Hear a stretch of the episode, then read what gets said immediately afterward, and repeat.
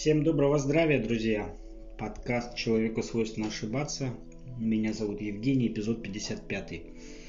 И после достаточно длительного затишья я снова здесь. С чем связано затишье? Ну, прежде всего, с перестройкой, скажем так, своего быта, с перестройкой подхода к жизни, к работе. Ни для кого не секрет, что самоизоляция подкосила многих, и, как сказал губернатор нашего региона, безработица с апреля по июнь увеличилась в три целых восемь десятых раза и э, поставила рекорд, рекорд со времен девяностых годов. Я думаю, что это все-таки о многом говорит. Вот. Я не только, как говорится, не стал исключением. Ваш покорный слуга, он тоже он должен где-то работать, что-то зарабатывать, что-то есть, жить и так далее.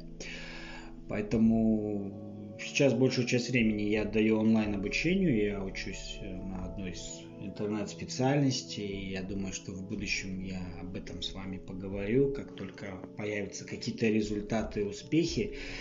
Я думаю, что я обязательно вам об этом расскажу. А так, я дома, теплая ламповая обстановка.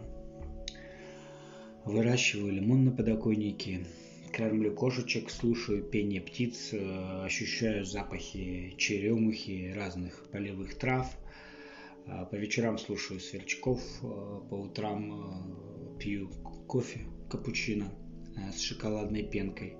И, в общем-то, все достаточно спокойно, потому что я считаю, что э, самообладание э, обязательно нужно иметь, э, не паниковать, и быть достаточно спокойным. Каких-то стрясок в жизни не происходит, не имею врагов, не имею друзей, имею мысли, имею какие-то позывы к какому-то определенному творчеству. Читаю книги Эриха фон Деникина на мои любимые темы, про Египет, про древние цивилизации, про все такое. Если что-то очень сильно интересное будет, и я заострю на этом внимание, возможно, по этому поводу я запишу отдельный эпизод. Так вот, друзья, о чем я хотел с вами сегодня поговорить. Для многих опять эта тема покажется очень занудной. Скажут, ну что опять про страну, про политику? Я немножечко не об этом хотел поговорить. Мне в последние годы, видимо, все-таки подойдя к сорока годам, я повзрослел, стало очень близко понятие патриотизма. И нет, это не выкрикивание лозунгов, это не поддержки Путина и власти, это любовь к родине.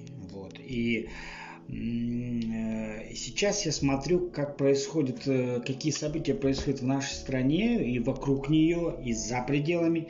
И я понимаю, что очень многое направлено против нас с вами. Возможно, кому-то все равно. Многие так говорят, допустим, да. Вражки жить туго. Вот. Да простят меня мои слушатели, которые считают так же, но если человек называет свою страну рашкой, ну, не хочется плохими словами называть такого человека. Когда ты э, унижаешь собственную страну, то ты унижаешь прежде всего себя. Вот это надо четко замечать. Поэтому у меня появилось какое-то осознание того, что наша страна, она все-таки великая, несмотря на все позорные законы, власть, на те девяностые, которые были в нашей стране.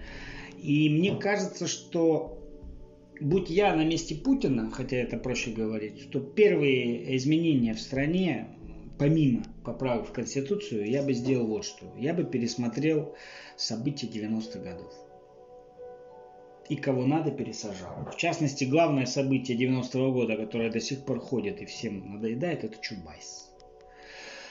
Потому что пока мы не пересмотрим события прошлого, мы не можем строить будущее, идеологию, потому что надо понять, где мы потеряли и что мы сделали. Что касается поправок в Конституцию, то я буду за них голосовать, и потому что мне некоторые поправки нравятся. Да, там есть поправка об обнулении срока, но, во-первых, Путин не сказал, что он пойдет, во-вторых, до выборов еще четыре года, а вы сами видите, как все меняется в мире, то есть что будет через четыре года, кто его знает? кто еще мог в январе сказать, что будет самоизоляция, карантин, коронавирус? Кто мог сказать еще месяц назад, что в Америке практически гражданская война? Да никто. Поэтому говорить о том, что будет в нашей стране через четыре года, я не знаю. Что касается коронавируса, мне кажется, что все-таки э, это какая-то рукотворная штука, и мне кажется, что от нее больше какой-то некий заговор. То есть верхушки знают правду, но нам не говорят. У меня такое впечатление. Слава богу, что среди моих знакомых никто не болен, но это наводит на мысль, что кого не спроси, никто из, ни у кого из знакомых никто не болен. Возникает вопрос, а есть ли коронавирус вообще? Версии есть разные. Кто-то говорит, что это придумало мировое правительство, там, масоны или кто там, которые хотят там, все-таки придерживаются концепции золотого миллиарда, имеется в виду население в стране. Но когда говорят, что людей много в мире, на самом деле Земля не перенаселена. Если собрать всех людей, семь миллиардов человек, и, раз, и разместить их компактно, но они у нас только в одну республику Якутию влезут. Что ж они там, земля-то перенаселена? Нет, конечно. Вот. Кто-то говорит, что коронавирус нужен был для того, чтобы Китай сломать. Я, в общем-то, не знаю, для чего, но... Наверное, все-таки есть какой-то заговор. Есть единственное государство, которое, от которого идет зло. Я не имею в виду страну, города, людей, индустрии. Я имею в виду политический истеблишмент. Это США. Главное зло в мире – это США. И сколько всяких кровавых войн, сколько всяких ядерных взрывов и, и прочих вирусов они запускали. Все время против того, чтобы кто-то... не стоял у них на пути. Их бесконечная э, война с СССР. Они сделали свое дело, они его развалили, молодцы. Но больше, мне кажется, у них ничего не получится. Более того, мировое господство США начинает сходить на нет. И мне кажется, что в ближайшие десятилетия э, мировая экономика будет задавать Китай, азиатские страны, ну и в том числе тандем, там, Россия и так далее. Смешно, скажете вы? Ничего абсолютно смешного нет. Мне кажется, что нашей стране давно уже хватит, пора перестать дипломатничать и вот это вот закрывать глаза на то, что происходит. Жестко сейчас пройдусь по Украине. Опять-таки, не по украинскому народу, который очень уважаю, а по той ситуации, которая там происходит. Я вам скажу так, что говорить, что все украинцы там бандеровцы или они там все неадекватные, это неправда. Я так подумал, что, скорее всего, оголтелая вот эта вот хреновня идет от молодежи, которой лет двадцать, которая родилась уже не в СССР, которая родилась уже на Украине, которая непонятно чем и как занимается. Что хочу сказать по Украине. Достала тема Донбасса. Она реально достала.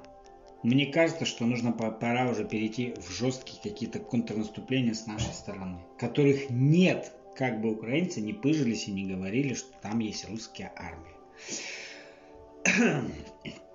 Хочется задать вопрос по этому поводу властям Украины. Скажите, пожалуйста, уважаемые правители Украины, вы все время кричите о том, что вы хотите э, забрать Крым.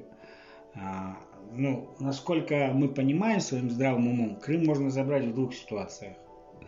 Вернее, есть два развития событий. Либо Крым остается в России, что так и будет. Либо вы его будете брать только военным путем. Что тоже нереально.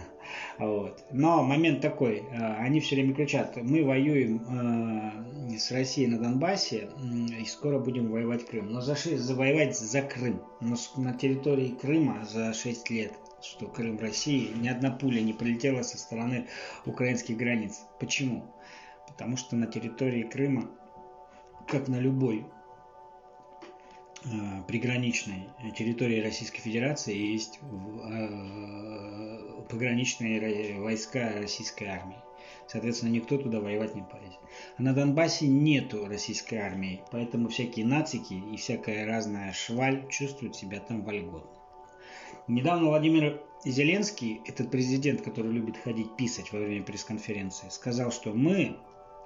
россиян с хлебом солью встречать на Украине не будем. типа не заслужили. Это должно пройти много десятилетий, чтобы как-то эхо войны сошло на нет. Это удивительная страна. Они начали воевать между собой, а виновата Россия. Наверное, украинцы думали, что когда они пошли бомбить Донбасс, а ведь они начали первые, по приказу некоего, как же его фамилия-то, господи, этого пастора, в общем, я уже даже не помню. Думали, что Россия просто так будет на это смотреть. А, а, а, а ведь заметьте, обратите внимание, что э, война на Донбассе началась на Украине не где-нибудь в центре Украины, не где-нибудь там еще, а на границе с Россией. Для чего? Для того, чтобы подорвать целостность Российской Федерации. Э, некто господин Саакашвили в свое время тоже пытался так сделать. Но он очень много взял на себя. Очень много. Но за три дня как бы Россия показала, кто есть и кто где. Что касается, э, как Украина хочет вернуть Крым себе. Очень просто.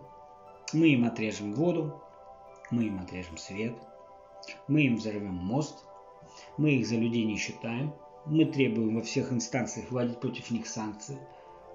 Э, Я думаю, что после этого крым, крымчане увидят, как их любит Украина, и просто побежит им, сломя голову, к ним. Это, знаете, синдром м- ревнивого мужа-неудачника, я бы так сказал. Когда от него ушла жена, и вместо того, чтобы он ее вернуть, он говорит, я ее люблю, но я, сука, ей устрою. Я ей машине стекла разобью, я все про всех там, про нее расскажу, я ее фотографии в сеть выложу. Это так муж хочет вернуть жену. Здесь то же самое. Нужно понять одну простую вещь. Я не знаю, почему этого не понимают люди, которые занимаются политикой, которые такие же, как и мы с вами. Они понимают простую вещь, что агрессией никогда в стране ни в одной порядок не навести. Порядок в стране наводится путем грамотной дипломатической политики, налаживания связей, путем любви и созидания. Если бы Зеленский был бы умный, грамотный и не трус, а ведь он испугался радикалов, поэтому он ничего не может сделать, он бы давно приехал в Москву к Путину, попросил бы помощи. А Россия, добрая душа, давала бы деньги этой Украине, много денег. Столько, сколько и не снилось им с их, их траншами из эм вэ эф. Он бы мог поехать на Донбасс, когда только вступил в президентский срок. Когда на его руках еще не было крови. Приехать в Донецк и сказать, ребята, ну Порошенко, я же не Порошенко. Я же только вступил в президент, я не отвечаю, давайте договариваться. Но он так не сделал. И в итоге за год его правления на Украине, на Донбассе погибло людей больше, чем за последний год правления Петра Порошенко. А Зеленский, который на выборах кричал Порошенко, я ваш приговор, не выполнил ничего из того, что сделал. Я не говорю, что в России все хорошо, в России обещания не выполняются, но в России не идет война. Россия не является самой нищей страной в Европе. В России при всех их проблемах много ресурсов, это богатая страна, мы выживем. И я считаю, что Донбасс должен возвращаться в Российскую Федерацию, его должны забрать. В Российскую Федерацию. И тогда обстрелы прекратятся. Никаких санкций бояться не нужно. Они все равно будут введены. Хватит э, заискивать и заигрывать с врагом. Но если про Украину все понятно, то те враги, которые сидят в нашей стране, мне вообще непонятно. Которые выступают в открытую, которые э, искажают победу, которые э, там... Э, покушаются на памятники нашей истории, и все нормально. Вот я сколько раз обращал внимание, чего все пристали к вечному огню. То шашлыки жарили, то... А как можно шашлыки жарить на вечном огне? Скажите, пожалуйста. Насколько я знаю, шашлыки жарятся не на открытом огне, а на жаре от углей. В вечном огне есть уголь. Ну, по-моему, просто газ. Поэтому, когда люди говорят, ну мы хотели поесть, купите коробок спичек в магазине. Возьмите дровишечек и сделайте. Я не думаю, что это проблема. Нет, люди идут именно на вечный огонь. То пописали туда, то водой залили, то шашлыки пожарили, то еще что. Это что? Бесов корежат от символов победы. Понятно. Это понятно. Поэтому я считаю, что э, Будущее нашей страны не может быть без нашей истории. И если мы не будем чтить историю, не будем ее защищать, то, ну, опять-таки вернемся к той же Украине, которую, я повторюсь, я очень-очень уважаю. Украинцы себе историю истоптали, придумали какой-то ерунды, какие-то древнюю Украину, древних укров, какую-то чушь. А потом, знаете, один кричит: мы самая древняя нация в мире. Я говорю: проблем нет, если Украина древнее государство, покажи мне монеты древнеукраинские. Почему я э, до девяностых годов вижу только, э, никаких монет не вижу, только СССР. Где древние украинские монеты? Поэтому, э, ребят, э, мне кажется, то, что ну, мы должны защищать честь нашей страны. И если не надо никого бить и совершать преступления, но вы должны э, уважать свою страну, защищать ее в информационном поле э, хотя бы. Потому что нам здесь жить, нашим детям жить. В стране сейчас очень сложная ситуация. Что касается работы. Э, я получаю сейчас интернет-профессию. Почему? Потому что я хочу работать удаленно. Э, это востребовано, это модно, это удобно. Потому что сегодня у нас ковид девятнадцать, потом у нас будет ковид двадцать, потом будут какие-то осложнения, усиления. То есть люди сидят дома без работы. Очень многие сидят на жопе ровно годами. Они вот сидят, получают свои двадцать тысяч рублей, и им все хорошо. Когда им говорят: слушай, вот есть вариант, нет, ты что, не-не-не, это не для меня.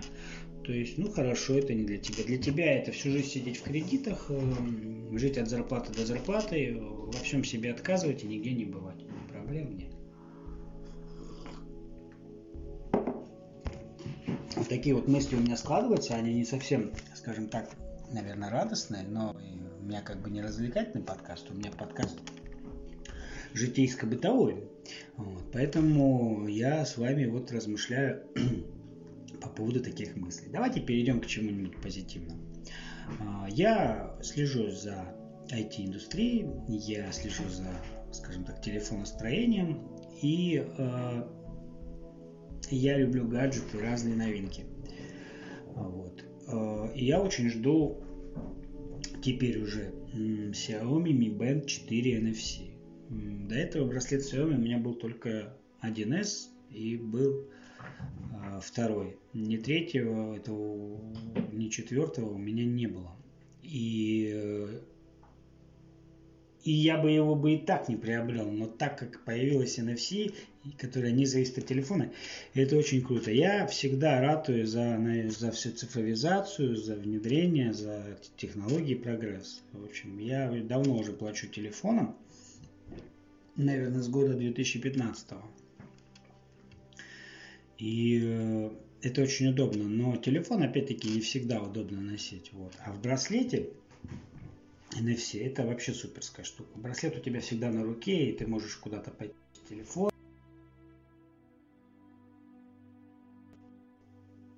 Вот. Поэтому э, я очень жду этот браслет. Во-первых, этот браслет позволяет делать еще что. Я когда последний раз приобретал мобильный телефон, то я, естественно, останавливался на том, чтобы был эн эф си-чип. Вот.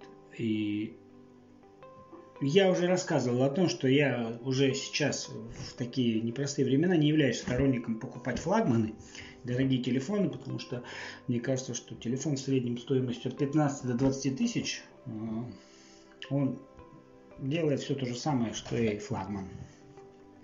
Вот, поэтому, когда я рассматривал телефон к покупке, я всегда рассматривал э, телефон с эн эф си. И я когда-то хотел приобрести телефон Xiaomi, но меня останавливало то, что в нем, ну, в тех пределах ценовых, которых я хотел, эн эф си-чипа не было. Поэтому мне пришлось взять Honor. Вот. А теперь, э, так как в браслете есть эн эф си, вообще разницы нету, есть в телефоне эн эф си или нет. Потому что браслетом, как по мне, оплачивать намного удобнее. Да, там пока только MasterCard. Но мне кажется, что если уже пошла движуха, которую ждали очень давно, такая тенденция, то я думаю, что все остальное тоже обязательно приложится. И это круто. Это очень круто. Я очень жду этот браслет. Я прекрасно знаю, как он выглядит. Я его и трогал, и юзал. Вот. Но с эн эф си мне очень нравится. Тем более, что у меня карта MasterCard. Вот, и, в общем-то, это удобно, я считаю. Вот. Что еще из новостей я бы хотел рассказать? Что-то, знаете, было в голове, крутилось прямо, и вот в последний момент куда-то это все ушло. Вы знаете, давайте сделаем с вами так. Я просто давно не выходил действительно в эфир. Возможно, я унылый, скучный. Вот. И я хочу на этой теме, наверное, завершить пятьдесят пятый эпизод. Теперь буду стараться выходить, я все время так обещаю, два года уже, выходить регулярно. Но, если честно, просто пока ты сидишь дома, ну, просто высасывать из пальца что-то, что запись ради записи, это неинтересно. Вот. Поэтому я всегда с вами искренен, честен, откровенен и делюсь с вами всегда своими мыслями, которые в моей голове. Вот. Это был пятьдесят пятый субботний эпизод подкаста «Человеку свойственно ошибаться». Подписывайтесь на меня в Твиттере собачка Евгений Ростов, подписывайтесь на телеграм-канал «Человеку свойственно ошибаться». Также я представлен в инстаграме собачки Евгений Ростов. Пишите мне на почту евгений ростов собака джи мейл точка ком, если есть вопросы касаемо сотрудничества или если вы хотите совместно со мной записать подкаст, обращайтесь, всегда буду рад. Прошу простить меня, если данный эпизод показался депрессивным и грустным, но я, как уже сказал, я выражаю всегда свое мнение. Это мой подкаст, и я в нем выражаю то мнение, которое считаю нужным. И, скажем так, эмоции на заказ я не выдаю. Я перед вами честен и откровенен. Чего и желаю вам. До новых встреч. Это был подкаст «Человеку свойственно ошибаться», эпизод пятьдесят пятый. С вами был Евгений. Пока-пока.